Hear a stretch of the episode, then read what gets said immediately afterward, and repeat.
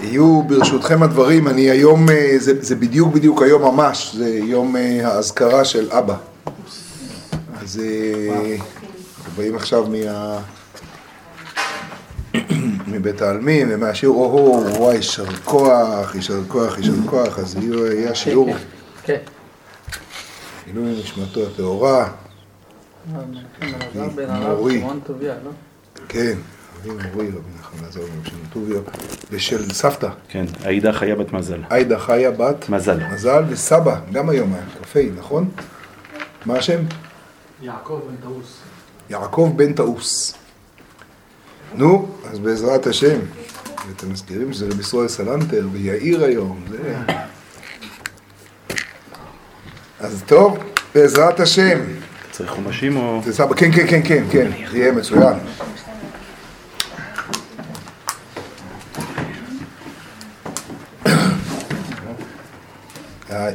היורצייט של אבא בפרשת משפטים מתאים מאוד אה, בכל העניינים. ואני רוצה ברשותכם בשיעור הזה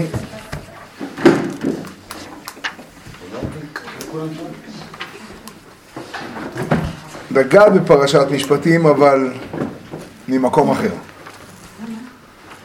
אני יכול לשאול שאלה, אולי זה יהיה הרמה להנחתה. רק אם זה יהיה רמה, אם לא אז אני אענה לך, אבל אחר לא, כך. אז בדיוק. תגיד. מתי נאמרה פרשת משפטים למשה? לפני העלייה להר, או שהוא היה 40 יום ו-40 לילה? אז אני- זה מסתיים שזה ב-40 יום ו-40 בדיוק, אז לא נתייחס לזה בהרחבה, כי זה מחלוקת רש"י רמב"ן ארוכה בסוף הפרשה. לא ניכנס אליה, אבל נאמר אותה בחצי שנייה, דקה. רש"י על מי ויהי במחרת, שהוא מדבר, שמחרת יום כיפור, הוא שם מקום... גם למחרת וגם בבית משה אמר בסוף הפרשה. אבל בואו נתחיל רגע לאט לאט.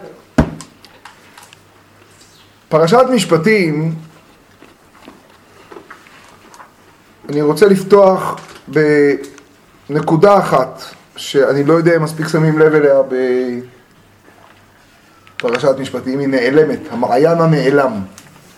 המעיין הנעלם. למשל על שומר חינם, כולם שמעו? כן, שומר שכר, כולם שמעו, שואל, ארבע אבות נזיקין, גנב, עבד עברי, שמעו? שהכל, יפה מאוד. צירעה, צירעה? צירעה. בטח. אה, רגע, אתה שקט. צירעה, גם את הצירה. אה, את הצירעה, ש- איזה צירעה, מה? שלך. מי זאת? מה זה? אז זה מתחלק למי שלא שמעו ולמי שזוכרים שצירה עושה. אז עוד מעט תראו. עכשיו, לכן אני רוצה לפתוח קודם כל במעיין נעלם באמצע פרשת משפטים. פתאום. אצל הילדים בסיפור מתח זה מתחיל בפתאום. זה ממש פתאום. וזה אני רוצה לפתוח, אבל רק פתיחה, אחר כך לגעת באיזושהי נקודה עקרונית מאוד שאני רוצה ללמוד אותה ככה נפשית, פילוסופית ביחד, ואז לחזור לפרשת יתרו ומשפט. אבל נתחיל רגע בצירעה. מה הכוונה שלי בצירעה? אז פרשת משפטים בעצם מחולקת לשני חלקים גדולים. כל החלק הגדול, שעוסק באמת במשפטים.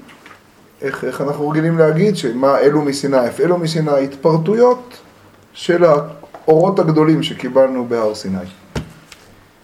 שבאים לידי ביטוי בכל הדינים, בסדר? קודם כל בהתחלה, בכל המושגים הדיני נזיקין, שזה מתחיל בעבד עברי, ומסתיים בארבעת השומרים בדין שואל עם בעליו עמו, באמצע כל הסוגיות של גונב ורוצח וטוען טענת גנב וכל הדברים שמופיעים שם באמצע, ארבע אבות נזיקין, בור, הבר, כל הדברים שיש שם, והנחיות לדיינים. ועניינים של הדיינים וכולי. אחר כך כמה דברים שקשורים לדברים יותר, אה, שצריך להבין איך הם נכנסים, אבל הם נכנסים בתוך אה, שביעית, ששת ימים, מה, מה בדיוק זה עושה, מדבר שקר דירה, כל הזמן זה מעורב.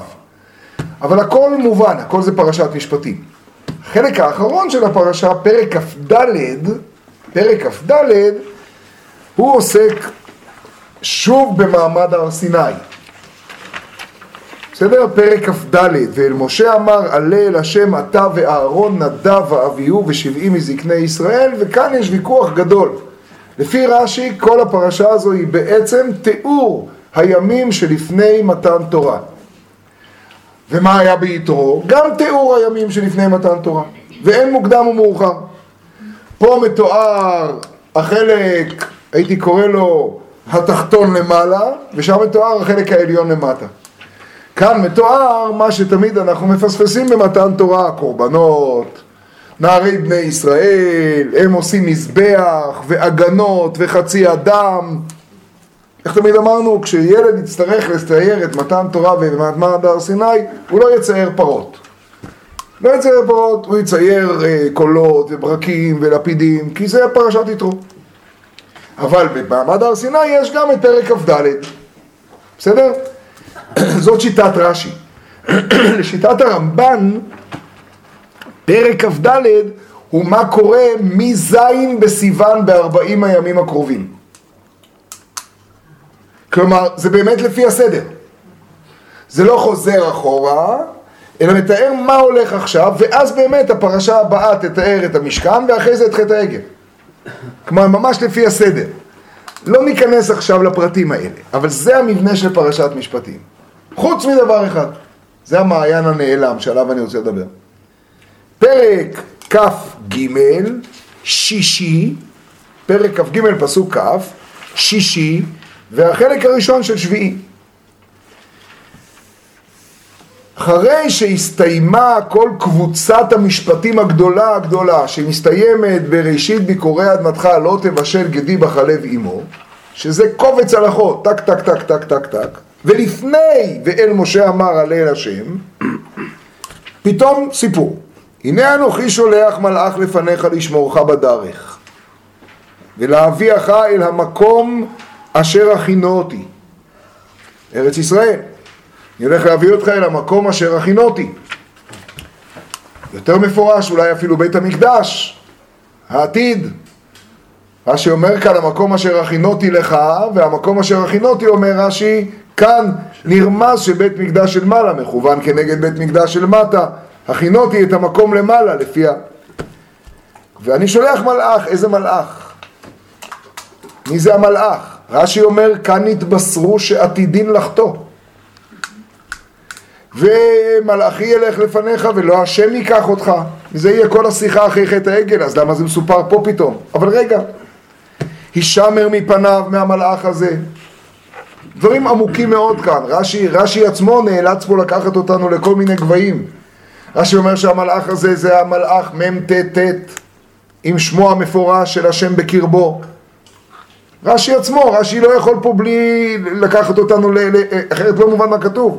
הישמר מפניו ושמע בקולו אל תמר בו כי לא יישא לפי שכם כי שמי בקרבו כי אם שמוע תשמע בקולו ועשית כל אשר אדבר ואייבתי את אויביך וצרתי את צורריך כי ילך מלאכי לפניך והביאך אל האמורי והחיתי לא תשתחווה לאלוהיהם לא תעובדם לא תעשה כמעשיהם ועבדתם את השם אלוקיכם ובירך את לחמך ואת מימיך והסירותי מחלה מקרבך ואז מה יקרה? לא תהיה משקלה ועקרה בארצך. בימים האלה של כל הנגיפים זה... אבל תקשיבו לאיזה טוטליות מדובר, לא תהיה משקלה, אין מצב כזה. אין שכול. אין הכרה. את מספר ימיך המלא. מספר ימיך המלא זה לא רק מילוי ימים, אלא שהימים יהיו מלאים. את אימתי אשלח לפניך. והמותי את כל העם אשר תבוא בהם ונתתי את כל אויביך אליך עורף. זאת לא לגמרי כבר. ושלחתי את הצירה לפניך וגירשה את החיבי, את הכנעני ואת החיטי מלפניך. מה שאומר, מה זה השלושה אלה העממים? הרי דיברנו על שבעה. אז הוא אומר, היא תחסל גם את החבר'ה של עבר הירדן המזרחי. שם זה כניק ניזי וקדמוני. ומה עם החיבי? הרי החיבי הוא מעבר הירדן המערבי, שואל רש"י. עונה רש"י תשובה מעניינת מאוד, תראו את רש"י בפסוק כ"ח. יש לכם רש"י? מאוד מעניין, הצירעה, יש לכם אותו מין שרץ העוף. והייתה מכה אותם בעיניהם ומטילה בהם ארס והם מתים. זה תיאור היסטורי, זה היה, על מה הוא מדבר בדיוק? עוד מעט נראה.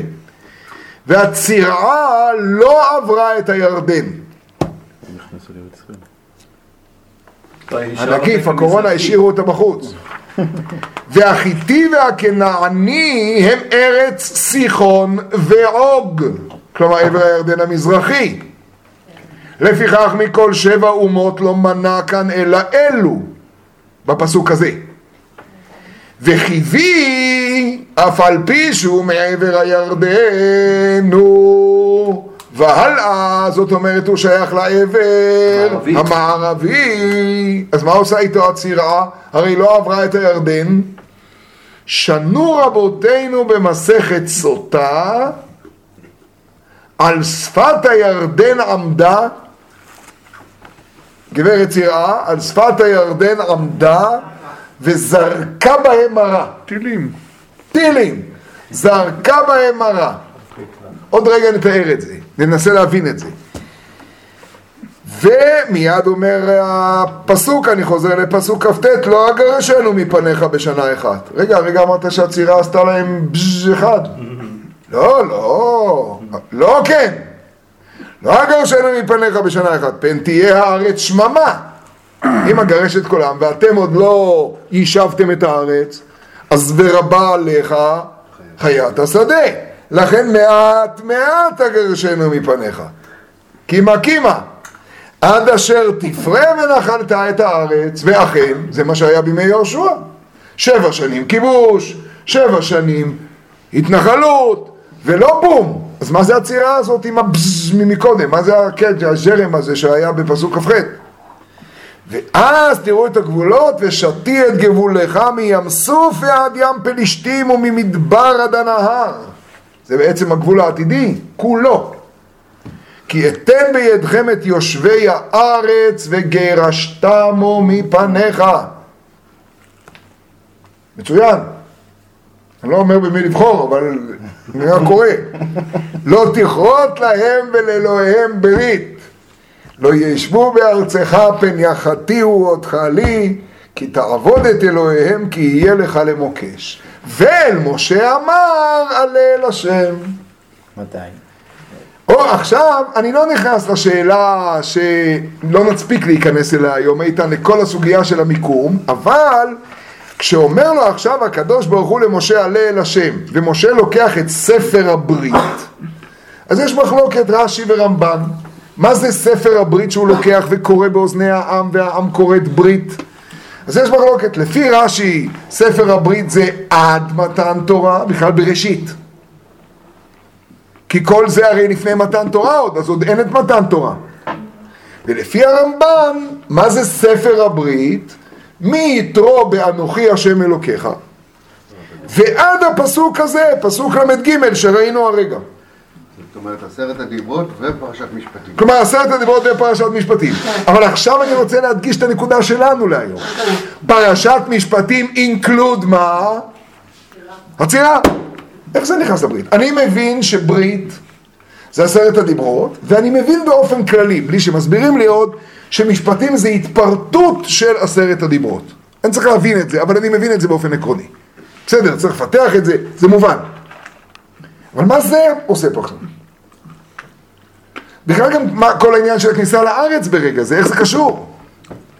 אבל בכניסה לארץ יש שני מהלכים. האחד זה צירעה, שהיא המותי, אימתי השלח, לא יישאר כלום, משהו מהיר מאוד כזה, ואחרי זה יש תהליך. חז"ל, בגמרא במסכת סוטה, ואני אומר עוד פעם, זה הכל שלב א', זה שליש ראשון על התנהגות טובה שבו אני רוצה לעסוק. רק בצירה הזאת, כי היא מעיין נעלם, לא עוסקים בה.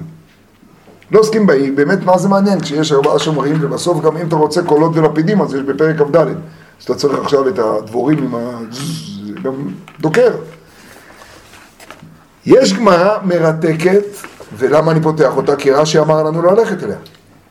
כבר ראינו יותר מפעם שכשרש"י מפנה עם מקור לדף הוא מבקש עיין שם. זו בקשה מפורשת של רש"י, רק אני לא רוצה להאריך, כי זה יצא מפשוטו של מקרא לעניין הנצרך. אבל אני רוצה שתדע את העניין הזה של הצירעה הייתה על הירדן וזרקה משם. בסדר? זה נקרא רק בשנייה אחת, וזה דבר מעניין מאוד. אתם זוכרים שהם נכנסים לארץ עם יהושע? עוברים את הירדן. באיזה תאריך זה היה? י' בניסן, יפה מאוד. בי' בניסן עוברים את הירדן, נכון? מה יש שם כשעוברים את הירדן? נס גדול, הירדן ייסוב לאחור, ומקימים 12 אבנים. לאן לוקחים את 12 האבנים האלה? להר גריזים ולהר עיבל, יפה מאוד. ואחרי זה לאן מחזירים אותם? לגילגל. עכשיו עשר שניות טופוגרפיה. המגע תן לנו כיוון שאנחנו הולכים נכון. אנחנו עוברים בקסר אל יהוד, בגלגל, מול יריחו, והולכים לכיוון הר גריזים, הר עיבל, שכם. תן לנו קילומטראז', מערבה, כן? תן לנו קילומטראז', עשרים. 20 מה, קילומטר? לא, יותר, יותר. יותר, לדעתי 30. שלושים קילו. כי זה ליד אילון מורה. קרוב, כן. אתה צריך להגיע בין הר עיבל להר כן? אלא הם הלכו בקו ישר. מאה אחוז, קחו, אני איתכם בין 25 ל-30, איתכם לגמרי, אנחנו אף פעם לא נתווכח. קדימה, וצריכים לחזור לגלגל. עכשיו, כל זה זה לא עכשיו, או, או לא, זה לא חייב להיות היום, אבל עקרונית את 12 האבנים לוקחים איתם ומחזירים איתם. יופי. כשחוזרים לגלגל כתוב שהם מביאים את האבנים לגלגל ודנים במלון, במלון שהיו בלילה וזה היה בגלגל, כך כתוב ביהושע. טוב, אחרי מסע כזה מגיע להם. אבל- אבל אף אחד לא אמר זה המסע באותו יום, אלא אם כן אני מבין עכשיו את הדבר הבא. בואו תקשיבו טוב. אומרים חז"ל עכשיו את הסיפור הבא. אומרים חז"ל כך, גמרא במסכת סוטה, זה מה שרש"י שלח אותנו. בואו ראה כמה ניסים נעשו באותו היום, בי' בניסן. אנחנו אפילו לא חוגגים את היום הזה. התחילו לחגוג אותו. ב- ב- להזיז פרישידר, להרים את המכונת כביסה. לא יודע מה אצלך בבית, אצלי בי' בניסן זה חגיגות חגיגות. התחילו לחגוג אותו. אל תגיד את זה בקול לפני שאני אדבר עם מי שצריך. התחילו לחגוג אותו. אני רק אגיד לך כן דבר אחד על התחילו לחגוג אותו, שהוא מעניין מאוד, למדנו אותו פעם. שבת הגדול. יפה מאוד. שבת הגדול היא לזכר הנס הגדול שהיה כשקשרו את הצה למיטות. נכון? יפה. מתי קשרו את השה למיטות? בי' בניסן, בעשור לחודש. הופה! אז למה לא חוגגים את זה בעשור? למה בשבת? כי באותה שנה זה היה שבת. מזל טוב. אז אותה שנה זה היה שבת, ממתי אנחנו מציינים תאריך יהודי לפי היום בשבוע שזה היה? הופה! למדנו את זה פעם. אומר רבך, כדי שלא יחשבו בטעות שאנחנו מציינים את הנס של המעבר של הירדן. זה לא כזה גדול, לא. אבל קשרו שא. אז שלא יתבלבלו, הרי כולם ידעו שמעבר הירדן בשבת לא היה. ואם יראו שעושים בשבת כזאת חגיגה, יגידו למה לא על איקס, אלא משהו אחר. מה היה קורה אם כן היינו חוגגים את י'? אז בואו תשמעו, תגידו כמה סיבות יש לחגיגה, אם כן או לא, מה אתם אומרים. בואו ראה כמה ניסים נעשו באותו היום. עברו ישראל את הירדן. ובאו להר גריזים ולהר עיבל, אתם עוד מעט תראו שלדעת רבי שמעון בר יוחאי דרך אגב, זה כתובת טובה, לדעת רבי שמעון זה הכל באותו יום, הלוך חזור. הלוך חזור זה יותר מ-60 מיל. יותר מ-60 מיל. מיל זה שני קילומטר. מיל זה 1.5, 1.6, 1.4, 1.5, 1.6, יש בזה כל מיני דעות. זה צריך להיות... אה, יותר מ-60, 30. כן? ואין, רגע, זה נס שני. נס ראשון עברו ישראל את הירדן. נס שני הלכו להר גריזים ולהר עיבל וחזרו. וחזרו. נס שלישי, ואין כל בריאה יכולה לעמוד בפניהם. נס רביעי, וכל העומד בפניהם מיד נתרז. עוד מעט תראו איך הוא נתרז. מצהירה. עוד מעט. שנאמר את אימתי אשלח לפניך והמותי את כל העם אשר תבוא בהם ואומר, אומרת הגמרא בסוגריים כדי שנהיה רגועים להמשך תיפול עליהם אימתה ופחד אימתי ישלח בהם זה מאצלנו. כן, כן. ממה שקרה. ודאי נו ואומר תיפול עליהם אימתה ופחד עד יעבור עמך השם עד יעבור רמזו אז עד יעבור השם זה מעבר הירדן זו ביאה ראשונה. עד יעבור רמזו קנית זו ביאה שנייה. איזו? בימי עזרא. אמור מעתה ראויים היו ישראל לעשות להם נס בביאה שנייה כביאה ראשונה.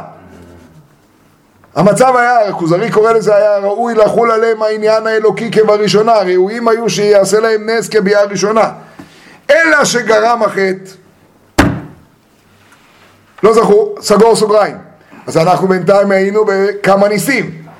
ואחר כך הביאו את האבנים ובנו את המזבח וסדוהו בסיד זה התורה אומרת שכשעוברים את הירדן וביהושע זה מסופר ומה צריך לכתוב על האבנים? את כל דברי התורה הזאת באר היטב, מה פירוש באר היטב? בשבעים לשון ובנו את המזבח וסדו בסין וכתבו עליהם את כל דברי התורה בשבעים לשון, הכל באותו יום. שנאמר באר היטב והעלו עולות ושלמים ואכלו ושתו ושמחו. עכשיו זה נשמע לא טוב למי שלא מכיר. וברכו וקיללו זה נשמע ישראלי אבל הכוונה היא הר גריזים והר עיבל עמדו על הקללה ועל הברכה בסדר? וברכו וקיללו וקיפלו את האבנים. ובאו ולנו בגלגל. לילה טוב הכל באותו יום. שנאמר ועברתם אותם עמכם והנחתם אותם במלון. במלון יכול בכל מלון ומלון אולי הם עשו את הטיול הזה במשך שלושה וחצי חודשים בשביל ישראל. זה כל עם ישראל דרך אגב. אנשים, נשים וטף. תלמוד לומר אשר תלינו בו הלילה. מלון שתלינו בו הלילה זה בגלגל. וכתיב את 12 האבנים האלה אשר לקחו הם מחזירים לגלגל אל המלון. ואז מסיימת הגמרא תנא צירעה לא עברה עמהם. ולא? והכתיב ושלחתי את הצירעה לפניך. אמר רבי שמעון בן לקיש על שפת הירדן עמדה וזרקה בהם מרה, זה מה שרש"י. רש"י, וסימתה עיניהם עברה. מלמעלה וסיירסתן מלמטה. סרסה אותם, שלא יפרו. שנאמר, מין נגיף נורא כזה. ואנוכי השמדתי את האמורים מפניהם, אשר כגובה ארזים גובהו, וחסון הוא כעלונים, ואשמיד פריו ממעל, ושורשיו מתחת. אגב, המהר"ל שואל, הרי אמרנו שהיא סרסה אותם מלמטה, וכתוב ואשמיד פריו ממעל, סרסה ואשמיד פריו זה זה, נכון? סרסה זה השמדת ההפריה. המהר"ל אומר הרבה פעמים, וזה הכל. אני לא לוקח על זה זמן, שהאדם הוא עץ השדה, נכון? אבל המהר"ל אומר שהאדם הוא עץ הפוך. עץ הפוך. הראש, דהיינו השורש, הוא בשמיים. כי זה השורש. הוא עץ הפוך. ומהשורש יוצאים הענפים, הגזע, זה אגב עץ הספירות. והנצח וההוד זה הרגליים. אבל זה הולך, כלומר הראש הוא השמיים, לכן זה הולך למטה. אז בהשמיד פריו ממעל, בפועל סרסתן מלמטה. וסימטה את עיניהם, בסדר? ושורשיו מתחת. כי השורש זה הראש. זה דעה אחת, ורב פאפה אמר שתי צרעות היו. אחת של משה, והיא לא עברה את הירדן, והוא מעביר כוח, ואחת של יהושע, והיא הולכת ועושה את העסק עם אחיבי. ורש"י בחר את זה. אני מסיים בזה, את החלק הזה, זה כתב חידה אחד גדול. לא הבנתי איך כל זה קשור לספר, לפרשת משפטים, מה זה עושה לספר הברית, מה הרעיון? יש איזו צירעה שעושה את הכל בבום אחד, אבל אחרי זה צריך המון עבודה, אז בשביל מה היא עושה את זה? מה הרעיון? ולעניות דעתי יש פה משהו שהוא פלאי, לי זה פתח עולם, זאת מהפכה. רש"י מבקש שנלמד את הגמרא הזאת. רש"י אומר שבלי זה לא נבין פה את סיפור הצירה. משאיר את זה פתוח, תזכירו לי שצריך לחזור לשם. שאלה שנייה, לא שאלה שנייה, נושא שני. נושא שני לכאורה לא קשור בכלל לפרשה, סתם, מותר לדבר רגע ככה שואל עליכם. אתם מכירים את השיר וכולם מקבלים עליהם? וכולם מקבלים עליהם אבוי מלכוס שמה למה לא שרים כמה פעמים סקרן זה? וכולם מקבלים עליהם אה, אתה צריך לנהל את העניין של ניגונים יהיה גם. וכולם מקבלים הנה רמי הגיע לשיר. מקבלים עליהם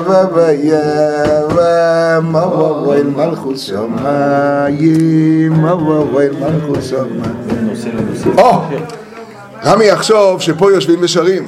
האמת היא שכשקיבלנו ידיעה שאתה עולה במדרגות, אמרנו נשיר, אולי זה יביא אותך. אמרנו נשיר, אולי, אולי פתאום תבוא. הרבה יותר מזה שעושים תשדירים, קצת חופש. לא תשדירים, שאין תשדירים. תבוא, תשב כבר. תסחררים, לא תשדירים. בכל אופן, לענייננו, למה שאלתי עכשיו בכל המקבלים עליהם? על מי זה נאמר וכל המקבלים עליהם על מלכות שמיים? עלינו, נכון? איך איך? למרגלות הר סיני וכל המקבלים עליהם על מלכות שמיים, נכון, יפה. טוב, אתה מקבל על מלכות שמיים? אני הולך להגיד לכם עכשיו כפירי קשה מאוד, ו... אבל אל תסכלו אותי מיד, תנו לי לאט לאט.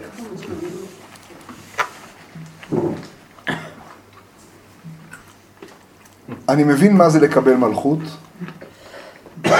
אני בכלל לא מבין מה פירוש שאדם מקבל עול. אני רוצה להסביר את זה.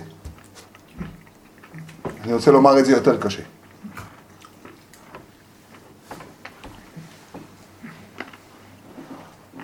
זה תרתי דה סתרי, ואני רוצה להסביר את זה עכשיו. אתם יודעים מה זה לקבל מלכות? לקבל עליי מלכות של מישהו, זה הדבר הכי הגיוני בעולם. גם האנרכיסט הכי גדול רוצה שיהיה פה איזה ראש עיר שיחליט מי עובר באור אדום ומי לא. כל, כל אדם זקוק למלכות. הוא מקבל עליו מלכות. בסדר? אני לא צריך להיות אזרח מופלא, מדופלם, בשביל... כל ילד בסופו של דבר רוצה מישהו שינהל את המשחק. קבלת מלכות היא תכונה מאוד אנושית. מאוד אנושית.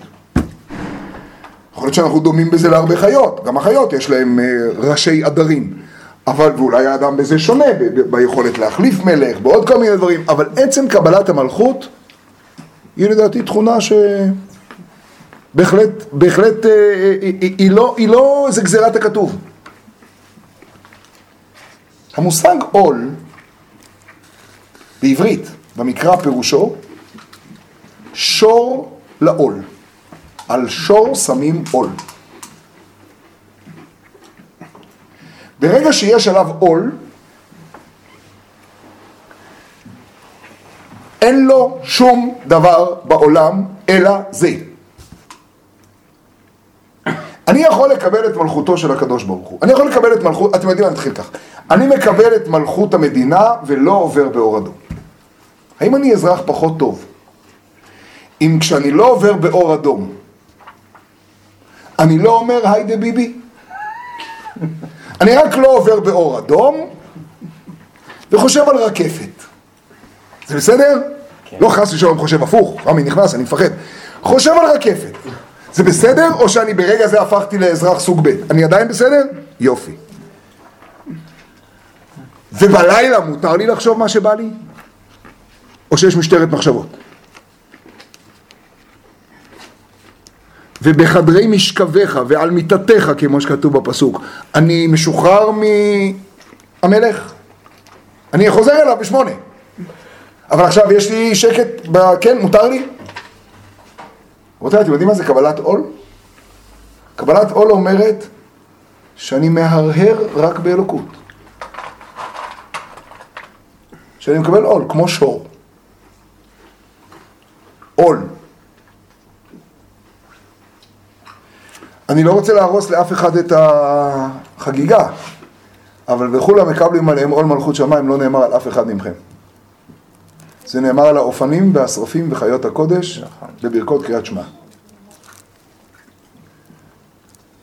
ושאף אחד לא יספר סיפורים. שם כתוב כך, אני אגב אף פעם לא הבנתי את ברכות קריאת שמע, שם במקום שיהיה כתוב בברכות קריאת שמע, קריאת שמע זה מצווה מן התורה, לייחד את שם השם? כן, ודאי, נכון? ואיך מקיימים אותה כשאומרים שמע ישראל השם אלוקינו השם אחד, נכון? יופי. כשאתה מניח תפילין, אז זה מצוות מן התורה, מה אתה אומר לפני כן? ברכה, נכון? כל הכבוד. מה אתה מברך על תפילין? שקידשנו מצוותיו וציוונו להניח תפילין. למה אתה לא מברך לפני קריאת שמע? שקידשנו מצוותיו וציוונו לייחד את שם השם. עכשיו אני אספר לכם מה הברכה לפני קריאת שמע. ריבונו של עולם, אנחנו רוצים לספר לך משהו. וואו, איזה אורות יפים יש. וגם רציתי להגיד משהו על השרפים. ויש משהו על האופנים. בקיצור, אתה יוצר מאורות. אתה במבוכה? למה אתה לא מברך על קריאת שמע? למה זה נקרא ברכת קריאת שמע? לא הבנתי בכלל מה שאתה עושה. איזה ברכת קריאת שמע יש שם? קדוש, קדוש, קדוש, השם צבאות, זה לא אנחנו אומרים, זה הם אומרים. והאופנים והשרפים וחיות הקודש מתנשאים לעומת השרפים, האופנים והחיות, מתנשאים לעומתם ואומרים ברוך כבוד השם ממקומו. אגב, תמיד תסכל אותי, למה כשאני מקבל מלכות שמיים, אז לא תמיד האווירה היא שכולם נותנים רשות זה לזה. בדרך כלל כן, אבל לפעמים יש קצת פספוס בשפה ברורה ובנעימה, באהבה, כולם ביחד, ככה. אצלכם בבית כנסת כן, אבל אצלנו יש לפעמים פספוס, נו מה לעשות? עד שפתאום הבנתי שזה בכלל לא מדבר עלינו. חוץ מזה הכל בסדר. גם אם אני הייתי חיה, כלומר חיית הקודש, לא הייתה לי שום בעיה, גם אם אני שר של אש, לתת רשות לשר של המים. כי אני באינסטינקט מקבל עול.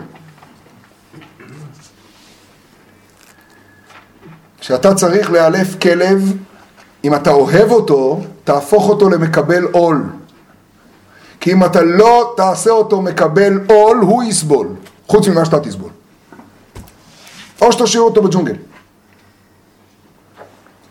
הוא צריך לדעת בדיוק מה יקרה לו אם הוא יעשה את מה שלא צריך לעשות, איפה שלא צריך לעשות. והמחשבה שלו צריכה להיות מתואמת בול למה שאתה רוצה. אמת או לא? זה לא נכון באדם, האדם הוא בעל בחירה. אני גם לא למעלה מבין מה רוצים ממני. רוצים שאני אבחר או רוצים שאני אהיה חיה? אני שואל היום שאלה בכפירי, אמרתי לכם. הצירה היה רק הקדמה כדי שאני אוכל לדבר חופשי עכשיו. שתחשבו שאני כזה מדבר על הפרשה הזאת. אני לא מבין, אני באמת לא מבין. מקבלים עליהם עול מלכות שמיים, זה מה שרוצים ממני.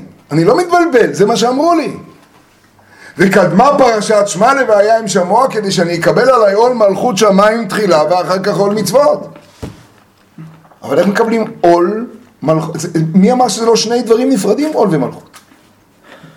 שזו שיחה מופלאה של הרבי מלובביץ', זכותו יגן עלינו, הוא מראה שזה שני דברים, לגמרי שונים. רק אנחנו צריכים לדעת איך לחבר אותם, אבל זה נדבר עוד מעט, איך בכלל אפשר להגיע לזה. אני לא מבין איך אפשר להגיע לזה. אחרי ששוברים אותו תולכם, אפשר קוממיות. רק צריך לשבור את העול. כלומר, אני צריך לשבור איזה עול אחר, ואני רוצה להגיד לך משהו קשה. ברוב המקרים העול האחר הוא לא עול מוחלט. כן, פרעה רצה לשלוט לי גם במחשבות. נכון. נכון.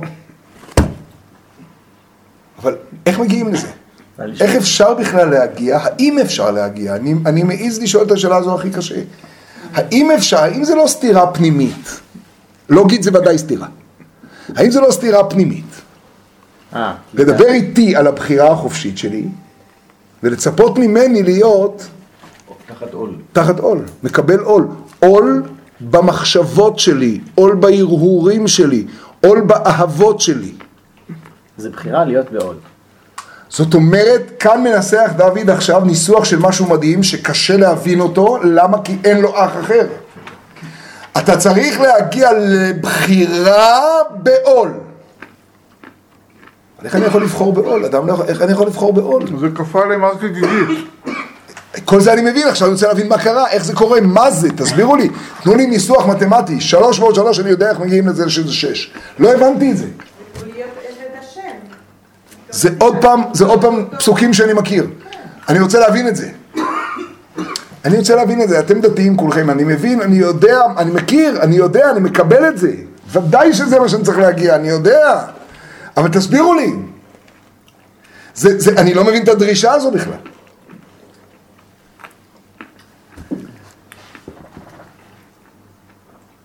אגב, על הפסוק, אנוכי השם אלוקיך, אשר הוצאתיך מארץ מצרים, נו, מבית עבדים. מה היה חסר אם היה כתוב אנוכי השם אלוקיך בלבד? כולם שואלים, למה אשר הוצאתיך מארץ מצרים? למה לא אשר בראתי שמיים וארץ? ואני שואל שאלה אחרת. אנוכי השם אלוקיך, נקודה. מספיק. אתה רוצה לדעת מה עשיתי? תפתח בראשית. איזה, אתה תחליט איזה פרשה, במקום שיהיה ויכוחים עכשיו, למה כתוב כך, אנוכי השם אלוקיך, הכי טוב לא. כשכותבים מסמך, בסוף הכי טוב זה לכתוב הכי קצר. אנוכי השם אלוקיך. שאלה שנייה, אם אנוכי השם אלוקיך זה מצווה להאמין, אז איפה המצווה? אנוכי השם אלוקיך זה סיפור. זאת עובדה. כל שאר תשע הדיברות הם ציוויים. לא יהיה לך, לא תישא, זכור, כבד, לא, לא, לא, יש הגדרות, נכון? אנוכי השם אלוקיך, בסדר? כולם מודים שזאת מצוות עשה ראשונה, מצוות אמונה. אין אף לא אחד ממוני המצוות שלא מונה את המצווה הזאת. המצווה היא אנוכי השם אלוקיך. רש"י אומר דבר מעניין מאוד, אנוכי השם אלוקיך אשר הוצאתיך מארץ מצרים מבית עבדים, יש רש"י מרתק. רש"י אומר שם, כדאי היא ההוצאה שתהיו משועבדים לי. שמעתם? כדאי היא ההוצאה שתהיו משועבדים לי. זה נכון? ציטטתי נכון, יוסי? מדויק. מדויק. כדאי היא ההוצאה שתהיו משועבדים לי. לא. אוקיי, אז מה? אז צריך לקחות, ואי אפשר לדחות את זה כל הזמן. אוקיי, אז את אומרת לפי... אני חושבת שהצורעה הזאת לא מתאימה לי את הגוי אנוכי, דן אנוכי, זאת אומרת ההבטחה... שימי את הצירה בצד רגע, בואי נחזור רגע למה שאמרת על אנוכי. אנוכי השם אלוקיך שאת אומרת, פירושו, כלומר, אתה היית עבד, הבטחתי לך, והנה אני מוציא אותך. אם זה הפירוש של הפסוק, מה רש"י רוצה? כדאי ההוצאה שתהיו משועבדים לי. אם זה הפירוש רש"י לא היה צריך להגיד את זה בכלל, כי זה כבר, כמו שאת אמרת בהתחלה של המשפט, זה כמו מופיע באלף מקומות לפני כן. בהוציאך את העם ממצרים, תעבדו את האלוקים. אה, והוצאתי והצלתי וגאלתי ולקחתי וכו', זה כבר הופיע, אז מה זה מוסיף? את צודקת, אני גם חשבתי כך תמיד. אבל אז מה זה מוסיף? טוען הרבי מלובביץ', אני אומר רק את הקוד, טענה מעניינת מאוד. אנוכי השם אלוקיך, תשמעו, אנוכי השם אלוקיך, זאת קבלת המלכות. אשר הוצאתיך מארץ מצרים מבית עבדים. בזה נתתי לך את היכולת לקבל עול. כדאי ההוצאה, קו. ואז בא החלק השני של הפסוק, שתהיו משועבדים. ובעצם מצוות האמונה היא קבלת עול, מלכות. עוד לא הסברתי, לאט לאט. לאט לאט. כלומר, לפי הדברים האלה, דרך אגב, מה שחיפשת במצרים, בבית העבדים, היה, תשמעו טוב, ללמוד בהפוך מה זה עול. בוא תלמד מה זה שיעבוד. ככה, אבל מוחלט, ככה אתה צריך. פחות מזה, זה לא עול מלכות.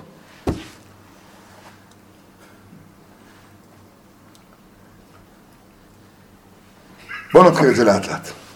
כי זה דבר שהוא הוא, הוא גוואלד. סליחה, זה כדי ללמוד מה היחס בין אדון לעבד? כן. כן. כן, אבל זה לא עבד, אלא שיעבוד.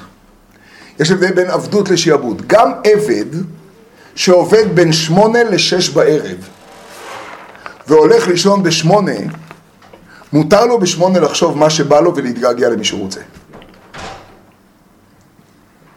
משועבד, מישהו מכניס לו פה משהו, וזה יכול להיות מסוכן מאוד לחשוב כך. אני בכוונה, אתם מבינים? אני בכוונה מעלה את זה קשה. לכן כתוב מבית עבדים, מארץ מצרים, מ- מ- מ- מחידש לנו ברור. בית עבדים זה שיעבוד, לכן רש"י אמר שתהיו משועבדים. ציטטתי את רש"י. כדאי ההוצאה שתהיו משועבדים. אני רוצה להתחיל את הדברים, רבי ישי, בעצם פה הייתי צריך להתחיל את הכל, עשיתי פשוט טיול לפני כן קצת. בואו נתחיל, זה דבר שאני חושב שהוא יסוד עצום. מה בעצם החיבור בין פרשת יתרו לפרשת משפטים? מה בכלל, מה היה במעמד הר סיני? תשמע רמי, זה יסודות גדולים, זה מהפכת עולם. עכשיו זה מתחיל. מה קרה בעצם בכלל במעמד הר סיני? מה, קיבלנו מצוות? קיבלנו לפני כן גם. מה היה? היו קולות, לפידים, בסדר. מה קרה? מה המהות שהתרחשה במעמד הר סיני? איך?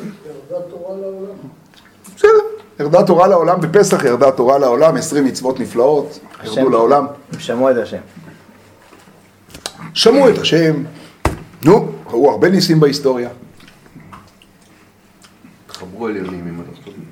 תחברו עליונים ותחתוניים, מצוין, תסביר לי את זה בי בנפש. מה זה?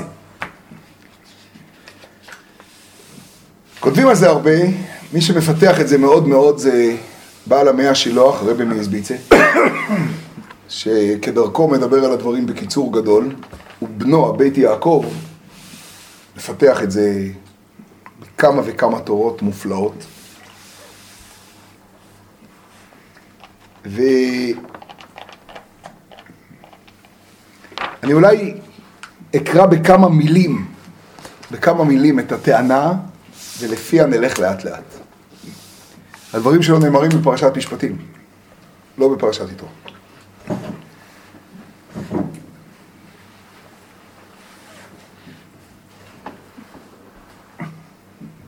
אני כבר עונה תשובה לשאלה הקודמת, הוא לא מתייחס לזה.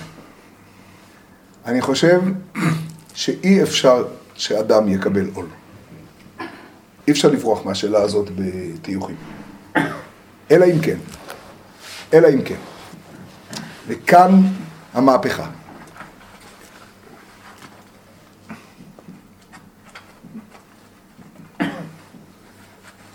אם האדם הזה הוא לא אדם, אלא האלוקות חקוקה בו,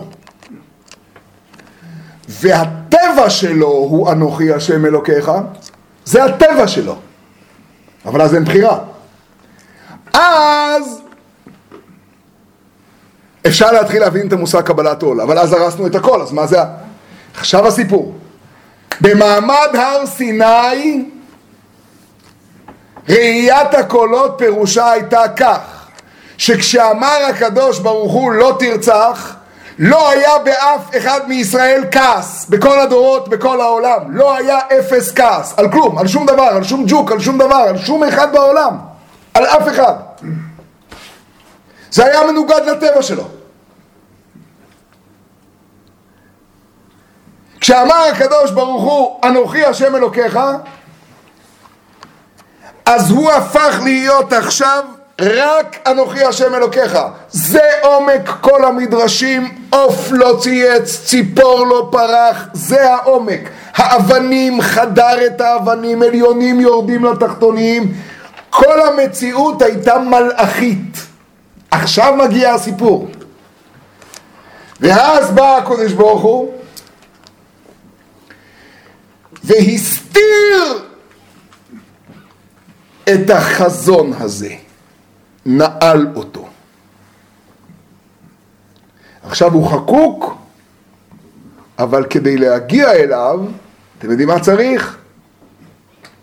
צריך דרכים, כלים, שעוזרים לי לחשוף את הנקודה של מעמד הר סיני. זה לא נקודה שהייתי בה פעם, אלא זו נקודה שאני בא, אבל היא מוסתרת בהמון המון המון המון המון קליפות. וכדי להסיר את הקליפות האלה אני צריך, תשמעו את המילה, משפטים אשר תשים לפניהם. כלומר משפטים כדי שאיתם אתה תחזור, תוכל להוציא, לראות כשולחן הערוך לפניהם את הפנים שלהם. כלומר פרשת יתרו מעמד הר סיני יצר מציאות טבעית אחרת בעולם, זה לא מה שאמרנו. גילה מציאות טבעית. אה, הוא- גילה. גילה מציאות, לא היא לא הייתה, עד מעמד הר סיני היא לא הייתה עוד. אין נפש אלוקית? כן, אבל היא לא הייתה, נפש אלוקית היא נפש אלוקית, אבל יש לה גם אוטומטית משהו אחר.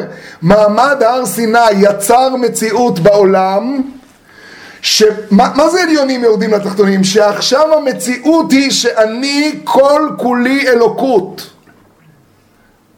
אתם יודעים מה הייתה ברכת המצוות במעמד הר סיני? לא הייתה, לא היה צריך, המצווה הייתה הברכה, אני הייתי מחובר אוטומטית. זה הרצון של עם ישראל, רצוננו לראות את מלכנו, לא רוצים שום דבר אחר. אלא כשהם רואים את המלך, הם לא עומדים בזה, למה? כי הכלים שלנו לא בנויים לזה. זה מחוץ לכלים, זה אורות מחוץ לכלים שלנו. ואז בא אליהם משה ואומר להם אל תיראו כי לבעבור, נו, נסות אתכם בא אלוקים. אז רש"י אומר שמה זה נסות, איתן עשה עם היד, להרים. תשמעו מה ראיתי אצל רב לוי יצחוק מברדיצ'ב, הרבה שלנו, תשמעו מה הוא אומר.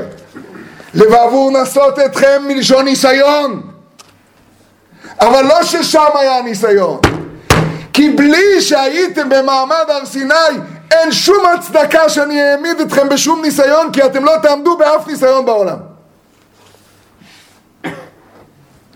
אין שום היגיון ושום אפשרות ושום צדק בעולם להעמיד אדם בניסיון אם לא היה קודם כל רואה את הקולות.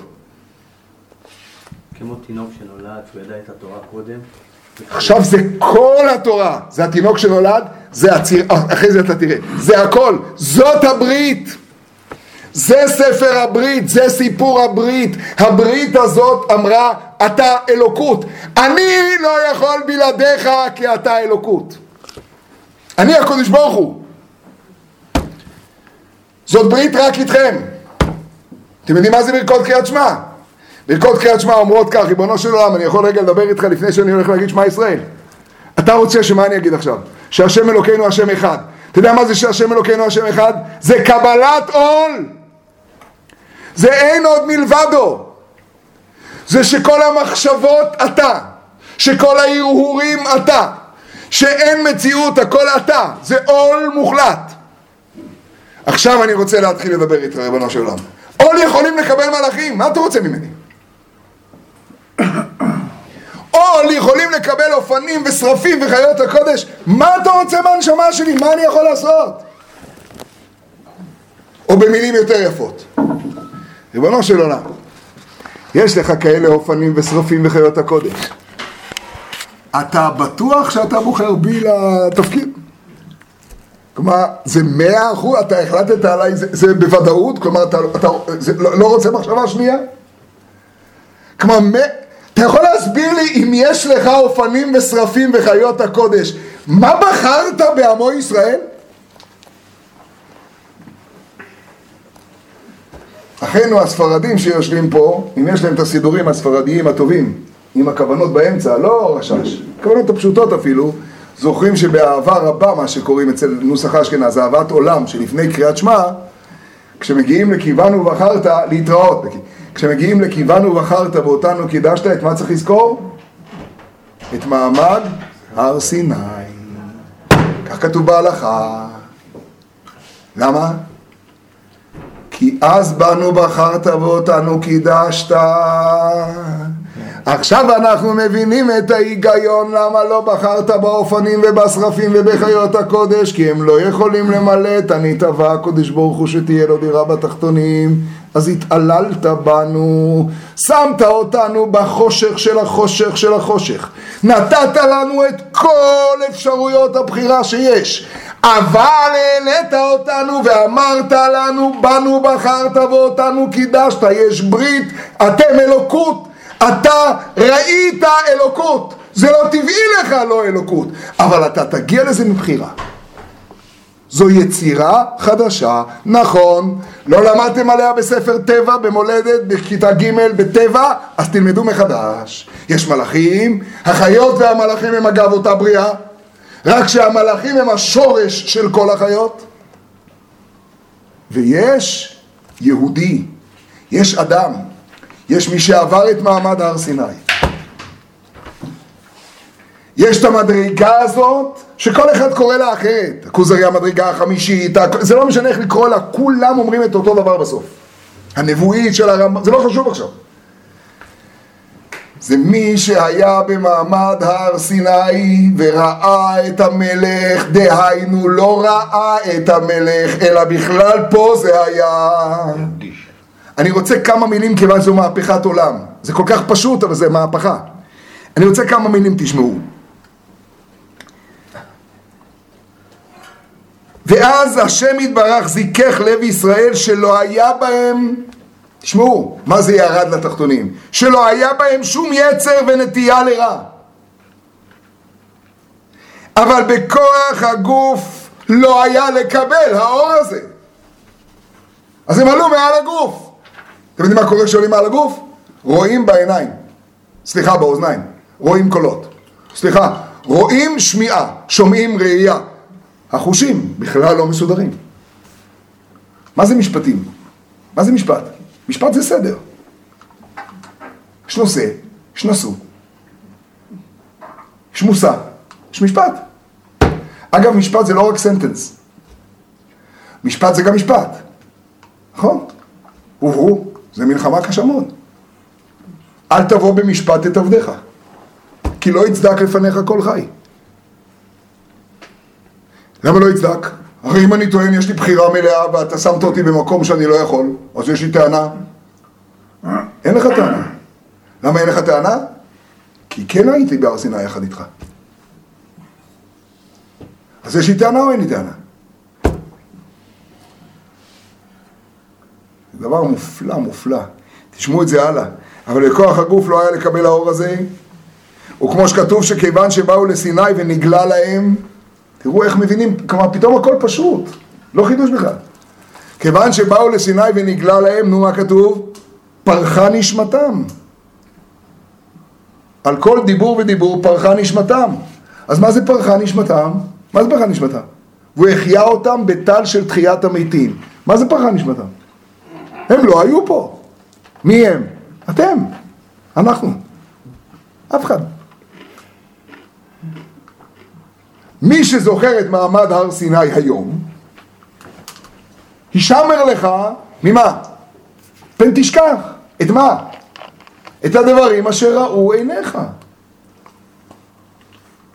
מה ראו עיניך? רואים קולות.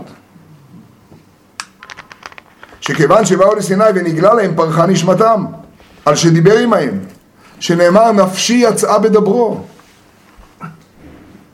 ואכן ישראל רצו מצידם לשמוע מפי השם יתברך עצמו בכדי שיראו שמלוא כל הארץ כבודו. הם רצו שזה יהיה לגמרי לגמרי לגמרי לגמרי. עוד עוד עוד עוד. הם לא רצו הם אמרו עוד עוד עד הסוף. והשם יתברך נתרצה להם והעיר להם שלא בהדרגה. לא בהדרגה הכוונה היא לא על פי הסדר. יען שהיה התחלת מתן תורה לכן הוצרכה לה השעה שיהיה ראשית ההתגלות שלא בהדרגה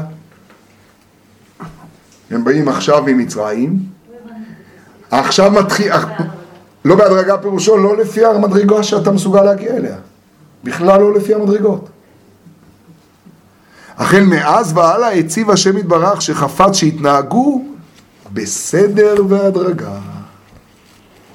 זהו שנאמר, ואלה המשפטים אשר טסים לפניהם, ומתרגמינן, ואילן דינה ידי תסדר קדמי הון, בכדי שיהיה הוויה אף לגוף. מאחר שגם הגוף נברא בדברי תורה. במעמד הר סיני נהייתה הוויה לנשמה. אבל מתי תהיה הוויה לגוף? הרי הגוף גם כן צריך להיות פה. זה אלה המשפטים. וזה ואלה המשפטים. שנייה, שנייה, אנחנו עלינו לדרגת חיה, עלינו, לדרגת מלאכים סלש חיות. כן, לא, היינו, לנו. היינו ביחידה. לא, עלינו לדרגת מלאכים. כן, לא, מעל מלאכים. אה, מעל מלאכים. ודאי, אה, ודאי, אז היה לנו בחירה גם במעמד הר סיני. כן. ובבחירה רצינו את זה, זה בכלל לא היה לנו כאילו שתי, זה זה בכלל לא היה שייך. כמו האדם הראשון לפני החטא. ודאי שהייתה לו בחירה. יותר דומה לאדם הראשון לפני החטא מאשר למלאך. למלאך אין בחירה. מבלבלים אותנו. אתם יודעים מי מבלבלים אותנו? זה עזרת נשים. האימהות שאומרות כל הזמן שאנחנו מלאכים וכפרה ונשמה ומלאך ומלאך. אתה לא מלאך, אפילו אתה לא. אמא מרוקאית אומרת לילד שלה שהוא מלאך או כפרה. נו, והוא צודק. הוא או מלאך או כפרה, זה שניהם אותו דבר שאתה לא. בישראלית אומרים, זהו שלו. אולי שד, אבל לא מלאך ולא פרה. אתה אדמה לאלוה. יש רק דבר אחד בעולם שלא תהיה בו סתירה בין עול לבחירה, האלוקות. כי הוא מאחד את הכל.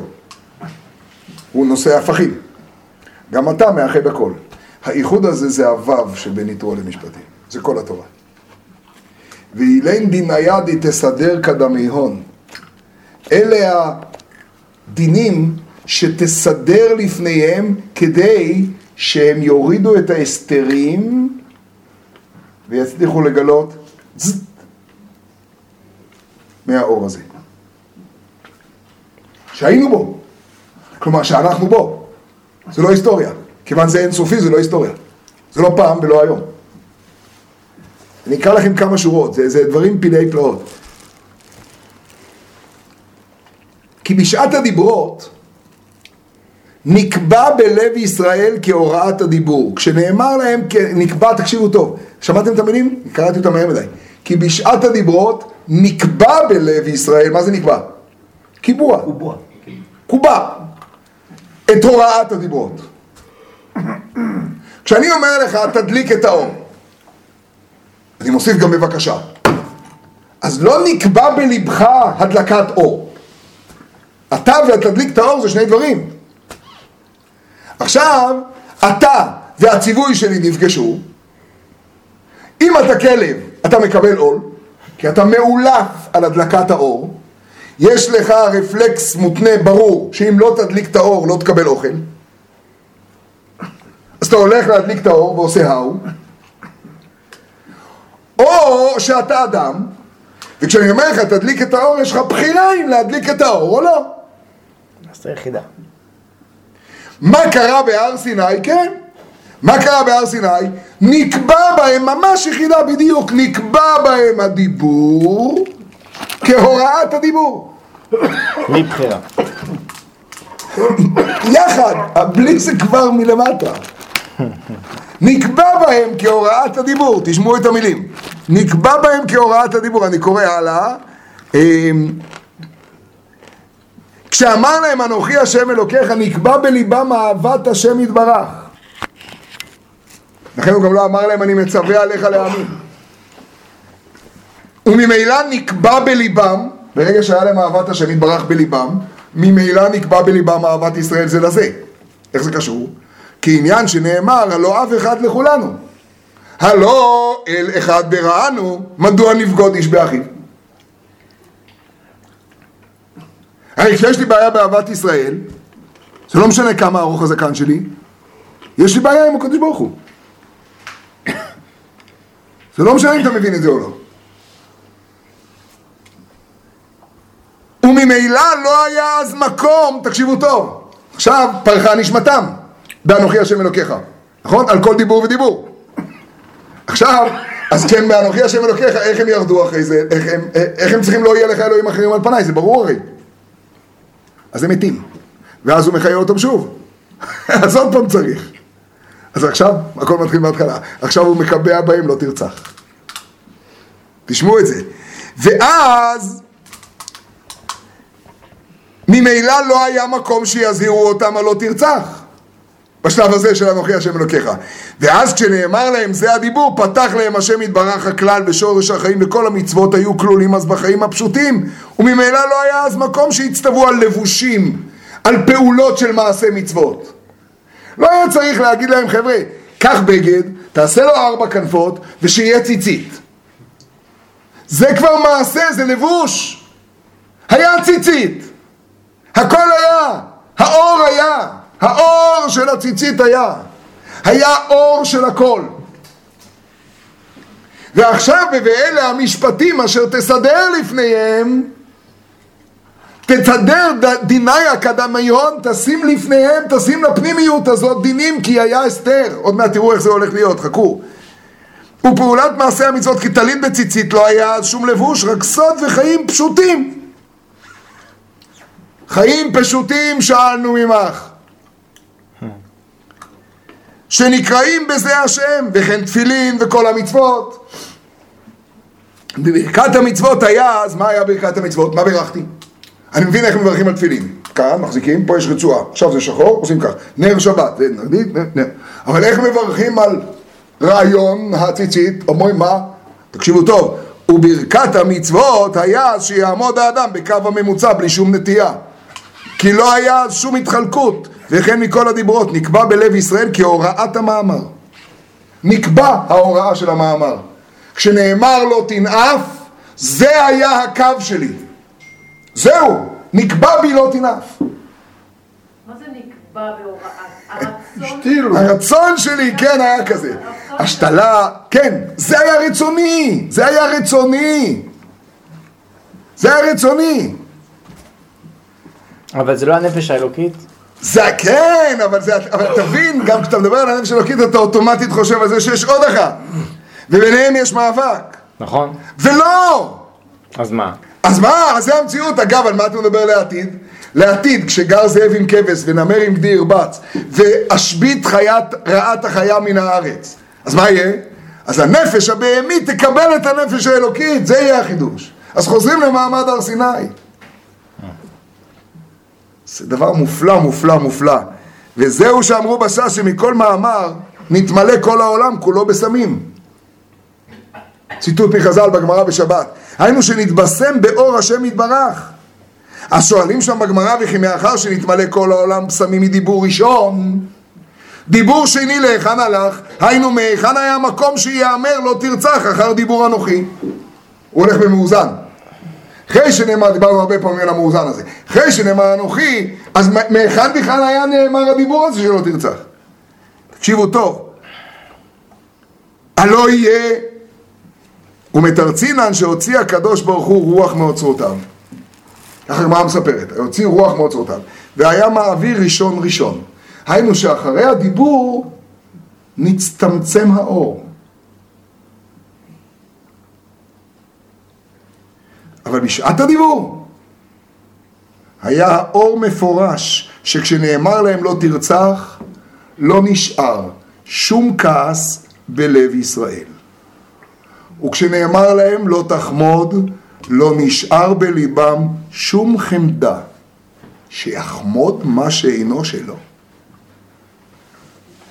אם כן, לא היה אז שום שייכות למשפטים. אי אפשר להכניס לזה משפט. אין זה נושא נשוא מושא. זה אור.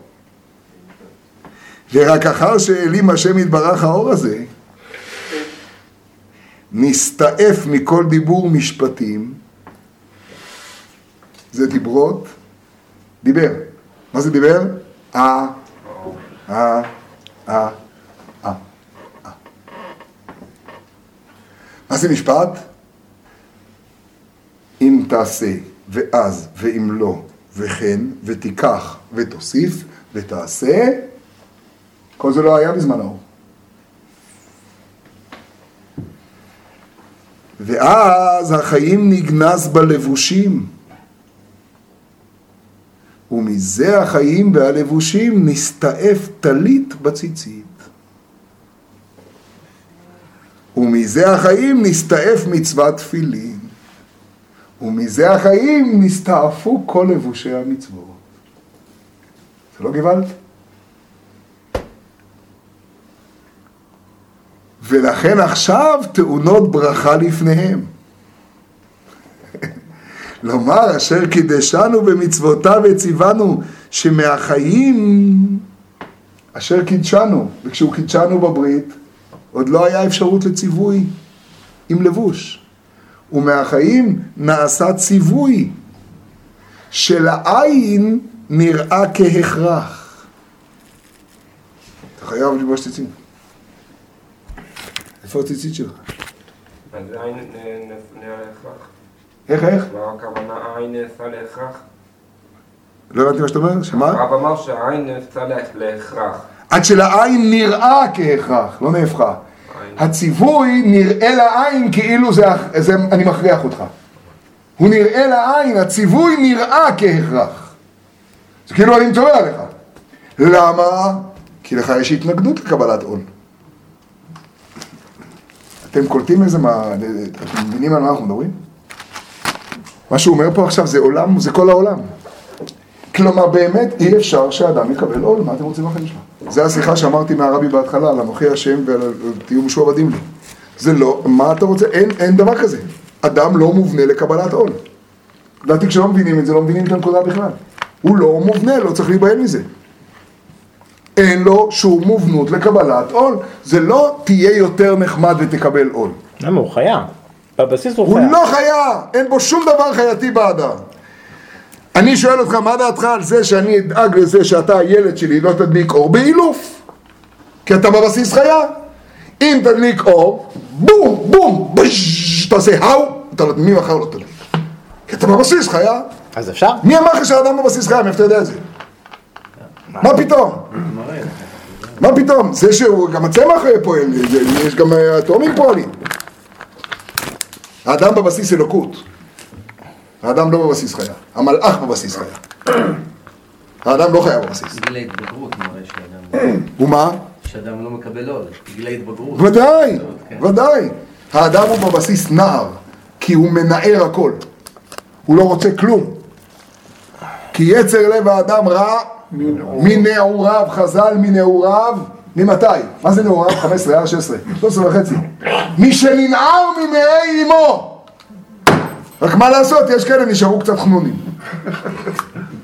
אז הם לא מבינים את זה. יצר לב האדם רע מנעוריו. הוא לא יכול לקבל עול אם הוא לא היה במעמד הר סיני. זה בלוף, אין דבר כזה. אל תספרו לי על קבלת עול.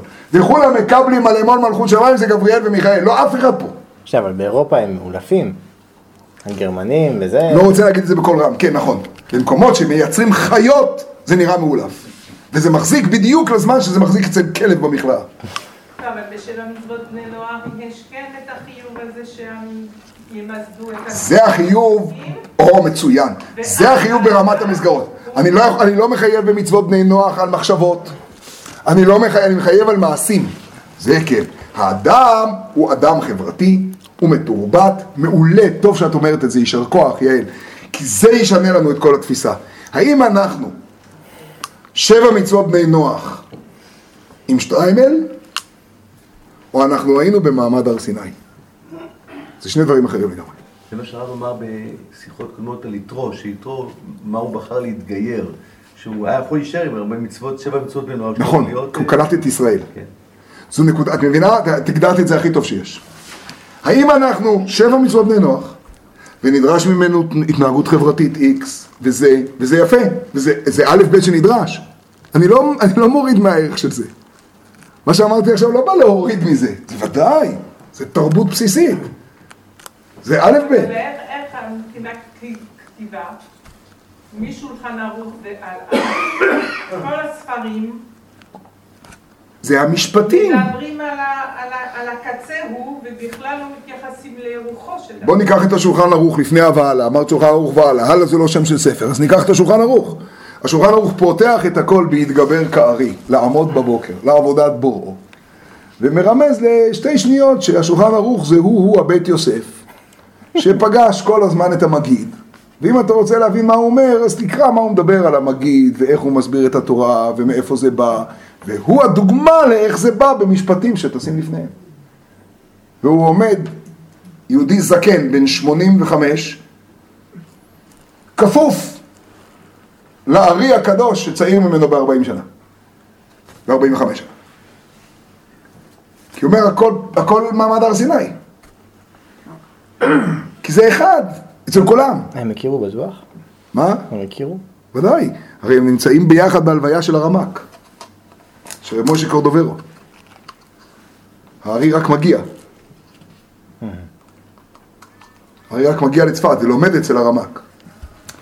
אבל זה, את צודקת מאה אחוז. את צודקת, את צודקת. מה שאת אומרת עכשיו זה... לא קורה לפני לפני מצרים, Hmm? לא אצל יעקב, לא אצל... אה, כי עוד לא נוצר עם. יעקב, זה, מה ש... זה המושג שאבותינו קיימו את התורה. מוסבר בתורת החסידות כל הזמן שהם קיימו את התורה במובן של מעמד הר סיני. והם הצליחו לקחת את כל הבני נוח, שבהם יש דיון גדול, אם לפני מעמד הר סיני אנחנו בני נוח או אנחנו ישראל, בעצם הרעיון הוא, את כל הבני נוח שבנו, לקחנו וחיברנו לזה את האבות הקדושים ואת הכוחות של מעמד הר סיני כזה חלקי, נקודות. אבל עולם שכולו נתבשם ושעוף לא צייץ וציפור לא צייץ ועוף לא פרח ושהכל חדר את האבנים ו- וקול גדול ולא יסף שתמיד אנחנו מדברים שזה חודר את המציאות המת... מה זה חודר את המציאות? זה נקבע בתוכי ושמי השם לא נודעתי. בדיוק, הנודעתי, לא לא הודעתי כמו שרש"י אומר, לא הודעתי אין כתיב כאן. עכשיו זה נודע, פה זה נודע בתוכי, הייתי במציאות, מתי הייתי? איך הם אומרים? זה היה היום בבוקר. כי מעמד הר סיני זה היום בבוקר, השאלה אם אני מצליח לעשות את התהליך הזה, זה אני לא יודע איך עושים אותו. אני יודע להגיד את המילים, אני לא יודע מה עושים עם זה. בחצי שנייה זה סיפור הצירעה. אתם לא מבינים את הקשר. מה סיפור הצירעה? סיפור הצירעה הוא שכשאתם תעברו את הירדן, תשמעו גוואלד, כשתעברו את הירדן, תעמוד הצירעה, איפה הבן יהוידע שנתתי לך, תשמעו אותו עוד שנייה אחת. אנחנו פה בלי איזה עיראקי טוב, אנחנו נשאר ככה, נרחף עם כל ה... תשמעו, תשמעו. הסבלנות שיש לקדוש ברוך הוא לאשכנזים, זה הדבר שאני מתפעל. כמה סבלנות. נגמרת בסוף. ושם, על הירדן עמדה וזרקה בהם מרה. כך כותב הבן יהוידע, הבן איש חי. וסימתה את עיניהם מלמעלה וסרסתן מלמטה. וכבר אמרנו את המהר"ל על העץ ההפוך. תשמעו מה הוא אומר. הוא מתחיל במשהו שכל אשכנזי מיד מזנק מה הוא רוצה עכשיו, זו דרשה של אה, עיראקים. נראה לי בסייעתא דשמיא למעלה ולמטה זה לפי האותיות של ירדן. הרי הם עברו את הירדן. ובאה הצירעה וזרקה בהם מרה, ומה עשתה? סימאת את עיניהם נו, מלמעלה, וסרסטן מלמטה. קח את אותיות ירדן, האותיות מלמטה זה במקום י' ר' ד' נ', ט', ק', נכון? ג', אה, אחד פחות. מ', אחד פחות, מלמטה. בגימטריה שכינה. קח את ירדן מלמעלה, במקום י' כ', במקום ר' ש- ש', קח את האותיות האלה, האותיות הן עין טובה. עכשיו תשמעו, זה רק התחלה. נראה לי בסייעתא דשמיא למעלה מאותיות ירדן תקגם שמספרם קנ"ב כמניין עין טובה. נכון? זה השלב שבו אשכנזי מפותח עוזב את זה? נכון? זה השלב, די, די, די, די, די, די. בוא, בוא נחזור רגע לפשט. דוקטור, דוקטורוביץ', נחזור לפשט. דעלי נאמר, כמניין עין טובה, דעלי נאמר, ראו ראיתי את אוני עמי. ראו ראיתי את אוני עמי, כתוב בזוהר הקדוש. ראו ראיתי, מה זה ראו ראיתי הכפל הזה? ראו לאות ולאום. ראו לעשות להם טוב, לאותה ולון. ראיתי לנקמה ממאן דמעיקין לו. ראו ראיתי כל הרעיון של יציאת מצרים ושל המכות שיבוא בשיאו בבכורות הוא איך באותה מכה אני עושה טוב ונוגף לרע. זה הרעיון של עין טובה. אתם חושבים שעמוד האש זה רע, אתם חושבים שעמוד ענן זה רע, אתם חושבים שזה רע?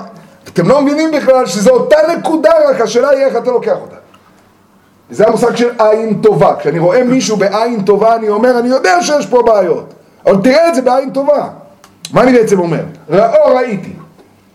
כמניין כנב, רגע. ולכן מן עין טובה נמשך כוח לשמות עין של שונאי ישראל. איך מסמאים את עיניהם של שונאי ישראל? עם עין טובה. מה בין בלעם אבין הרשע לאברהם אבינו? עין רעה ועין טובה. עם עין רעה אתה רואה עגל. עם עין טובה אתה רואה עגל. ואתה רואה עם ישראל במעמד הר סיני שהולך ומתעלם משם. וישת אל המדבר פניו. איך אמרנו פעם? נאום הגבר שתום העין. אחד מהרבס הראשונים של חב"ד אומר, זה הייחוס שלך. הוא אומר גוואלד, הוא אומר שתום העין, כן זה הייחוס שלי. הוא אומר ריבונו של אוילום, יש לי עבר אחד שהוא פשוט לא עשה אף פעם שום דבר רע, הוא לא רואה מהיום שנולדתי, אולי בשמו אני יכול לדבר? זה הדבר היחיד שעוד לא לכלכתי. יש לי עבר אחד, אני עיוור, אאווה, לא רואה פה. זה הדבר היחיד שאיתו אני יכול לדבר איתך. גבעד. עין טובה זה הדרך לסמא את עיניהם של שונאי ישראל. חכו, זה מלמעלה. מסמאת את עיניהם מלמעלה. נו, סמא את עיניהם, אבל הם פרים ורבים. צריך לסרס אותם מלמטה. ואומרו וסרסתם מלמטה רצה לומר, למטה מאותיות ירדן, יש כשהס, כ"ש-ה סמך, כמניין שכינה. כי מן אור שכינה נמשך כוח לסרסלון. זה למעלה מירדן. מאור השכינה, זה כבר המעל אמר, אה, נמשך הכוח לסרס להם. וכאשר סרסה אל אחד דלא אביד, וכאשר סר- סרסה אל אחר דלא אביד פירין, שהוא לא יעשה פירות.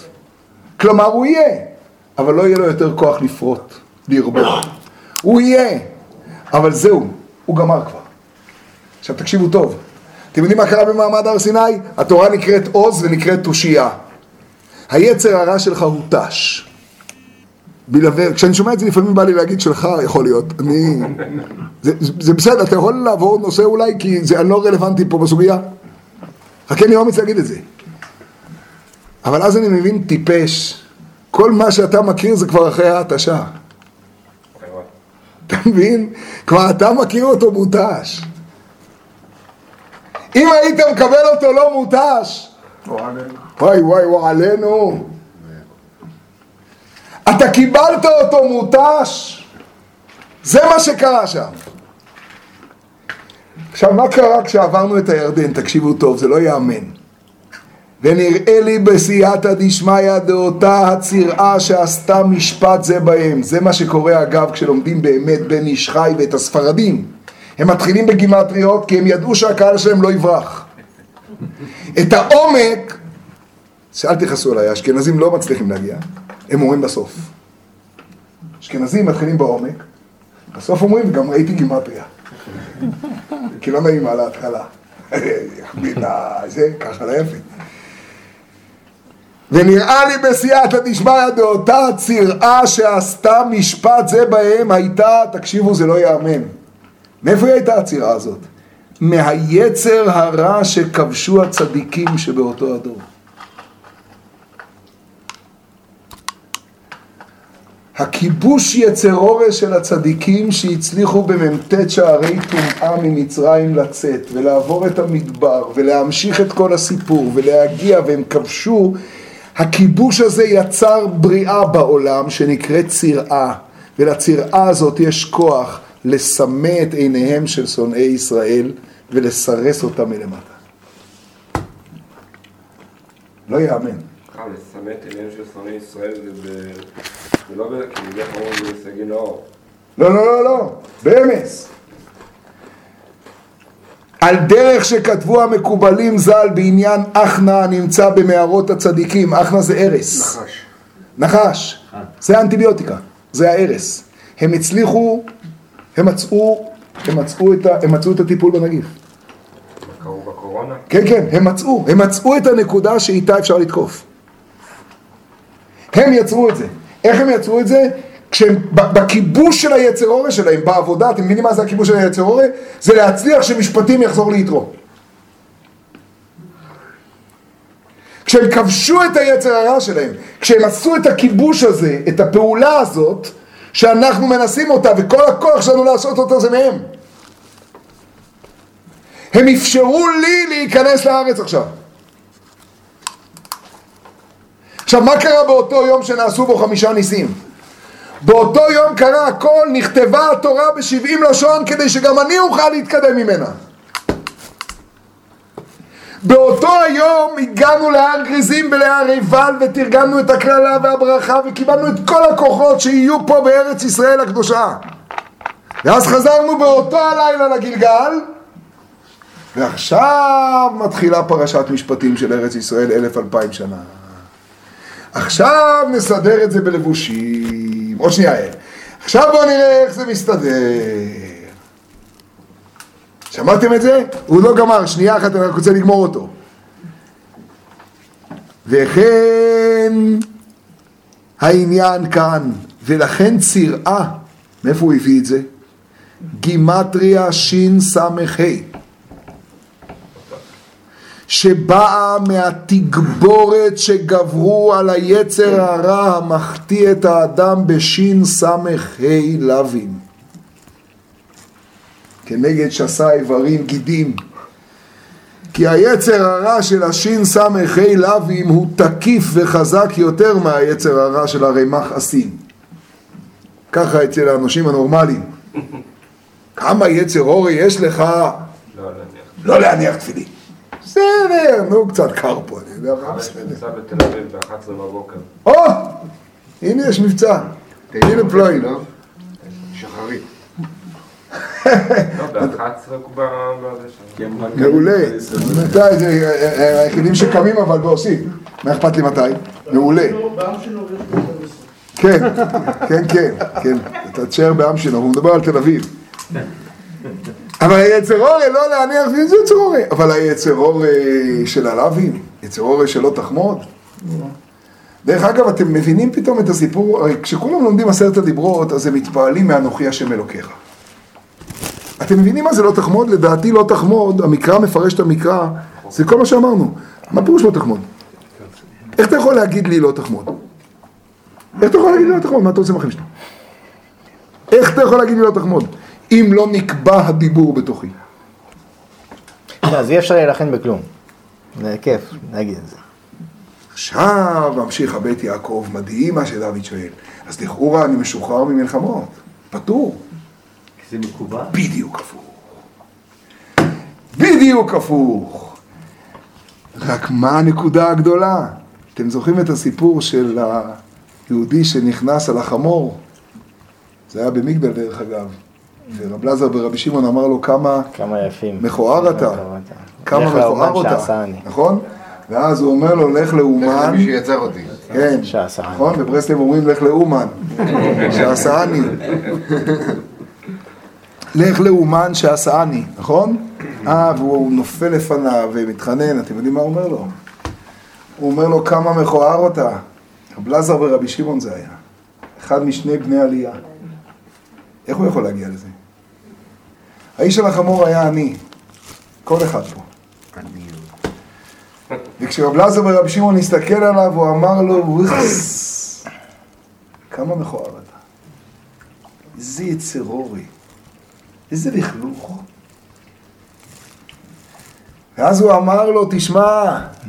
הוא אמר לו, לך לאומן שעשני, יש לך בעיות איתו? אתה יודע למה הוא עשה אותי כך? כי אני צריך את החושך הזה להרים. לך, לך אליו. לך, תשאל אותו למה לא כל העולם בני עלייה.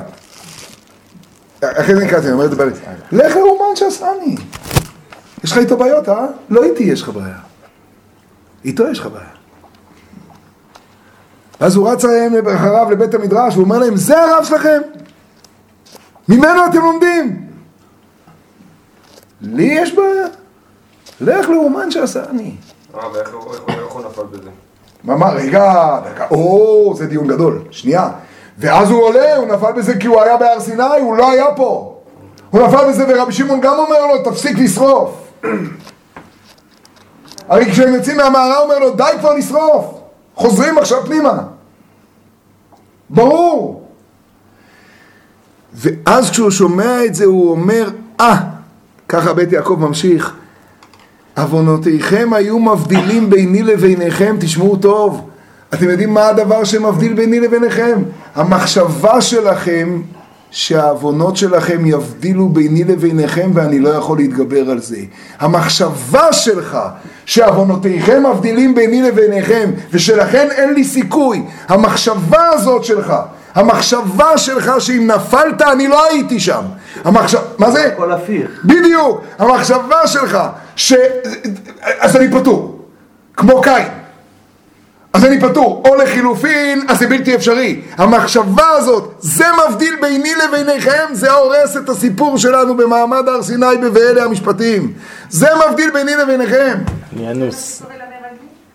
כן, זה מה שקורה. ודאי, זה המרגלים, ודאי, עוד פעם הלמעלה הזה. ודאי, אותו סיפור, אלישע בן אבויה האחר. אלישע בן אבויה שמע קול שאומר לו שכולם חוץ מהאחר, הוא שמע קול, הוא לא טועה. הטעות שלו היא רק אחת. מה? זה ההבדל בין הבבלי לירושלמי. היא הכי נמי, אבל יש לו טעות אחת לאלישע בן אבויה. הוא לא אמר לו אחר, הוא אמר חוץ מ... בדיוק. אתה החלטת שאתה אחר. זה החטא. שנייה, אבל יש אנשים עם בעיות אה, נפשיות. מה, מה? יש אנשים עם בעיות נפשיות, יש אנשים... לא הבנתי באין סוף את מה שאמרת. מה אמרת? לא הבנתי. יש אנשים שיש להם באמת בעיות נפשיות. לדעתי אין אנשים שאין להם בעיות נפשיות.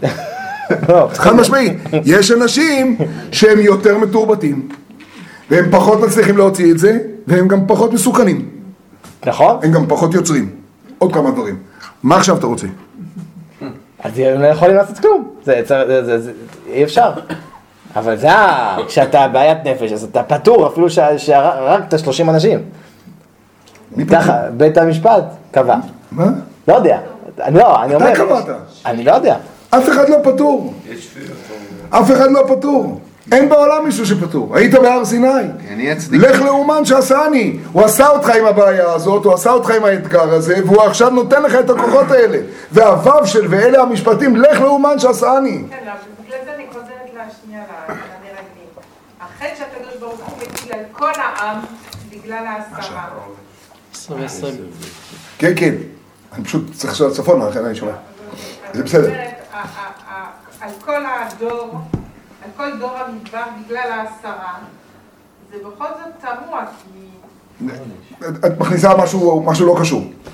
לא, זה כן קשור, כי אם אתה אומר, אוקיי, אז הם התייאשו כולם, אז בואו, אבל מצד שני, זה לא... זה. הם כולם היו בהר כולם. מכילים, אם אתה אומר שמי שהיה בהר סיני הוא סוג של אה, בריאה חדשה, בין בני אדם יש גם את מי שהיה בהר סיני, זה זה נכון. זן אחר של אדם. נכון? אז למה להכחיד את כולם? מי אמר שהכחדנו את כולם? מי אמר? אמרנו שהגענו לתיקון מסוים, אבל זה מוציא אותנו. כי אמרנו שמגיעים לתיקון מסוים, קודם כל זה לא נכון שעשרה חטאו, כל הדור חטא. אבל את מכניסה אותנו לסוגיה של חטא המרגלים. בסדר, אין הכי נמי, אבל לא נצליח, כי זו סוגיה. סוגיה, צריך להבין את חטא המרגלים, אבל זה לא משנה חטא המרגלים או חטא אחר, מה זה משנה? זה- זה- זו שאלה, של דוד יותר חזקה. הוא אומר, אני בחטא המרגלים שלי עכשיו. זה אותו דבר, את מבינה מה אני אומר? כלומר, הנקודה היא, נכון, הנה חינמי. הר סיני, אני ממש, אני אגנוב עוד שתי דקות ובזה אני אעמוד. מדברת על העונש הקבוצתי, אה, זה לא קבוצתי שם, לכן אני לא אכנס לזה עכשיו. זה לא קבוצתי, זה של כל אחד ואחד. רק זה מופיע כקבוצה. זה יוציא אותנו, יעל. זה, זה, זה עוד סוגיה. זאת עוד סוגיה. בכל אופן, נחזור אלינו, נחזור אלינו בסוגיה הכוללת. הוא אומר כאן, הוא אומר, אה, אה, שאף אחר כל הבירורים נראה לו שעוד לא יצא ידי חובת בירור כי הרוח חיים שנשאר באדם ממעמד הר סיני הוא מזוכח מאוד ועל ידי שישמור אדם את המשפט, אתה שומע? אחי, על ידי שישמור אדם את המשפט יוכל לקבל את זה האור כי עצם האור בבת אחת לא יוכל אדם לקבל צירעה מעט מעט אגרשנו מפניך זה לא פייר. רק על ידי המשפטים, זה יכול להיות, אני לא מבין את זה, רק על ידי המשפטים בהדרגה וסדר יוכל האדם לקבל פנימיות האור שגנוז בלבושים. זה לא גוואלד? ובזה יהיה קיום והוויה לכל הבריאה. כתוב בהר סיני שהם העלו עולות ושלמים. אומר הרבי מאישביצה, זה השלמים שהעלו, כי אז יהיה קיום לכל הבריאה כמו השלמים שיש בהם להשם ולבעלים ולכהן, ולכן הם נקראים שלמים. ובזה יהיה קיום הבריאה, וככה הוא מתחיל מההתחלה, טענתו זה שכי תקנה עבד עברי, הוא הולך לפי הסדר, עכשיו את כל פרשת משפטים הוא לומד, זה פלא פלאות. הוא לומד את הפרשה והוא בכלל טוען שבעומק מבחינה פנימית ונמכר בגניבתו, תשמעו מה זה. הוא אומר שהנה בזו הפרשה מבאר כל הסתרות שנסתעפו מההסתר שאחר ההתגלות שהיה בסיני. שעל ידי שהיה לישראל השפלה, נשפלו גם כל הברואים על ידי זה. וככה נסתעף מזה כ"ד אבות נזיקין. וכל העניין של פרשת משפטים זה להרים את זה. והחיסרון הראשון שנמכר לעבד בגנבתו הוא עוד רק ספק, הוא אומר למה אדם גונב? אדם גונב כי הוא אומר עכשיו הוא לא משגיח עליי. אז הוא גונב, אז הוא דוחק את רגלי השכינה. ספק, מסופק אם גם עליו משגיח השם יתברך, אם לאו, אולי אני מהאלה עם הנפש. ואחר שמסתעף לקניינים שלו כלומר תחושת האני גנב, הגנב לאט לאט מפתח בכל מה שבסביבתו, שכולנו בעצם ב... לא לגמרי כבר... זה הכל ככה, הוא לא לבד. ואז גם הם עורקים לגמרי מקמי מראיו. הוא בכלל טוען כאן לאורך כל הדבר הזה של י"א, אם נצלם זה את כל י"א. הוא טוען כאן שזה בעצם הסיפור של אדם הראשון שמסתתר. כן, נמצאים במצב הגדול ביותר ואז הוא מסתתר והחטא שלו הוא שוב לא שהוא נפל, אלא שהוא לא ידע איך מתמודדים עם הבחירה והעול כשהיא פתאום הייתה יותר מדי חזקה. פתאום לא יודע מה עושים שם. ואז הוא גונב דעת העליונה, וכשהוא גונב דעת העליונה אז הוא גם מסתכסך עם העולם פה. האישה שנתת. וכך בעצם הקדוש ברוך הוא צריך להחזיר אותו לאט לאט. והוא נותן לו לבושים. וכל הטענה היא שכל מה שקרה שם בעצם הולך להתרחש עכשיו במעמד הר סיני ובפרשת משפטים. והוא לאט לאט נותן לנו לבושים. והוא מראה איך לאט לאט בעצם בגניבה הזו שאני חשבתי ונמכרתי בה, התמכרתי דרכה, פתאום כל כך הרבה דברים מסביבי הפכו להיות חלק מההתמכרות הזאת. הבור שלי והשור שלי. הוא אומר שפרשת הנזיקין מסתיימת ששואל אם בעליו אמו לא ישלם.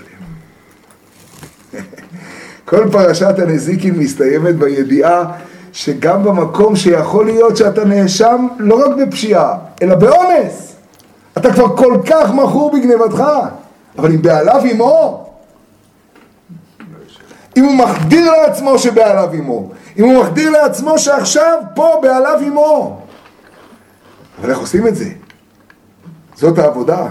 וזה הולך אצלו לאט לאט, זה פילי פלאות, אבל אני, אני, אני בזה, אני בזה אעצור, אבל בעצם, אתם יודעים מה אולי את השורה האחרונה, הרי כתוב אצל יהודה בסוף, אצל יהודה כתוב צדקה, ממני. צדקה ממני. אז אתם זוכרים איך שחז"ל מסבירים מה זה צדקה ממני? מה זה צדקה ממני? תמר. אז מה כתוב שם? כתוב שם כך.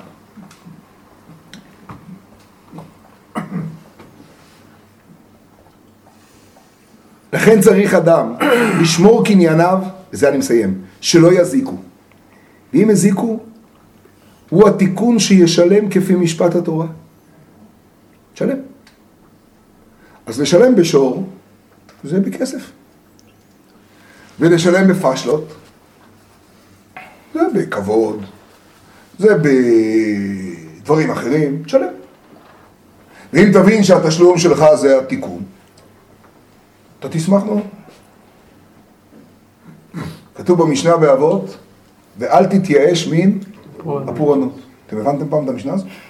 צריך להיות כתוב, ואל תתייאש מן הרחמים, ואל תתייאש מן הפורענות, בעזרת השם. אל תתייאש מהפורענות. להגיד את זה היום בקורונה, ואל תתייאש מן הפורענות, לא נשמע משנה טובה בכלל. בהחלט לא נשמע טוב. יש כל מיני הסברים. אתם יודעים איך חסידים מסבירים? פורענות מלשון פירעון. כשתחדיר לעצמך שכל פורענות זה עוד פירעון. עוד פעם מכתב מהבנק. טמבל זה באותיות הכחולות. זה עוד פירעון, כדי שגם אתה תהיה צירעה שמצליחה לכבוש.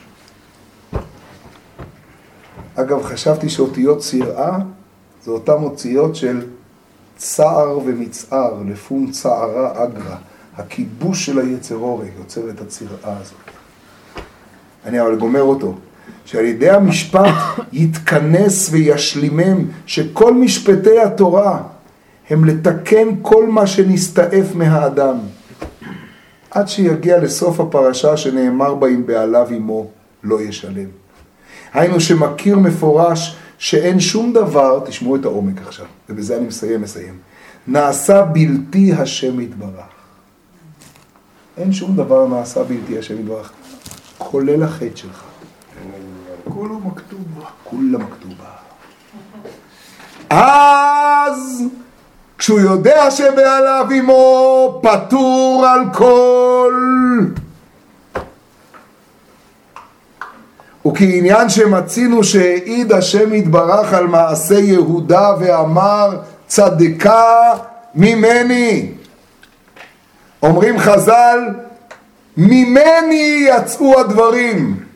אז אנחנו תמיד קוראים את זה ואומרים ממני יצאו הדברים ומזה יצא יהודה ופרץ וזרח אבל יהודה הצדיק כשזה קרה עוד לא ידע את ויצא פרץ וזרח והכל מה הוא אז עשה? אז תשמעו איך הוא עשה אף שלעיני בשר היה נראה שעשה ההפך מרצון השם יתברך. ברור. הוא עשה ההפך מרצון השם יתברך. לא נתן את שלה, תמר, הוא עשה ההפך מרצון השם יתברך. הוא אומר, אכן אחר שהעיד השם יתברך שמאיתו יצאו הדברים כבושים, אז יצא מזה כל הטובות. אז יצא מזה כל הטובות. כלומר, החטא הוא לא מה שהוא מבדיל בינך, אלא זה שאתה חושב שבעקבות החטא אתה מובדל בינו לבינו. זה האסון. המחשבה שהחטא הוא המבדיל וממילא אין לי עכשיו מה לעשות יותר. ואת המחשבה הזאת אנשים טובים מפתחים בך. כי זה טוב לפתח את זה בך, אתה תהיה פחות מטרד. המסודרים ימשיכו. אבל המסודרים יש משפטים בלי יתרו.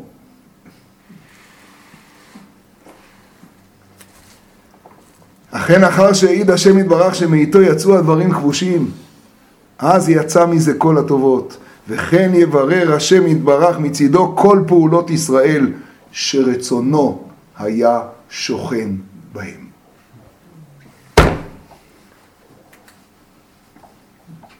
רק דבר אחד אין אצל העיראקים, איזה גוואלד. זה גוואלד. ממילא הצירעה היא סיום ספר הברית. זה לא נגמר במעמד הר סיני. כשתבואו לארץ ישראל, הצירעה שפתח משה בעולם, כך אומר הקדוש ברוך הוא למשה עוד לפני החטא, לא יודע מה יהיה, אבל הצירעה שאתה יצרת, תיתן כוחות עד סוף כל הדורות. היא תזרוק מרה, ועם זה יכתבו את ספר התורה, וברכו וקיללו ואכלו ושתו, אתם זוכרים? ואת הכל יהיה, וזה יהיה בשבעים לשון. וילכו ויחזרו לגלגל, והכל יהיה באותו היום, חמישה ניסים נעשו, זה בקיעת הירדן. זה לא רק שעברנו את הירדן, אלא עברנו את הירדן, ועם הכוח הזה הצלחנו להתיש טוטאלית. עכשיו יש זמן כדי שנראה במשפטים שההתשה היא אכן התשה. ולרומם טוטאלית את עצמנו למקום שאנחנו שייכים לזה, זהו, ה-Waze נכנס. זה לא יצא. עכשיו, משפטים. אה, יש גלות באמצע? גם בנפש. אז אם יש גלות באמצע, סימן שמה? שאין תהליך? ודאי שיש. סוף פרשת יתרו לא תעלה במעלות המזרחי. פילי פלאות, פילי פלואים, יש מדרגות, אתה לא תעלה במעלות על מזבחי, הפלא ופלא, שלא תגלה ערוותך עליו, חסידים אומרים שלא תגלה ערוותך עליו, תיזהר מלרוץ במקום שאתה לא במדרגה שלו, שלא תגלה ערוותך, בשביל זה אני נכנס למשפטים, ואלה המשפטים אשר תשים לפני.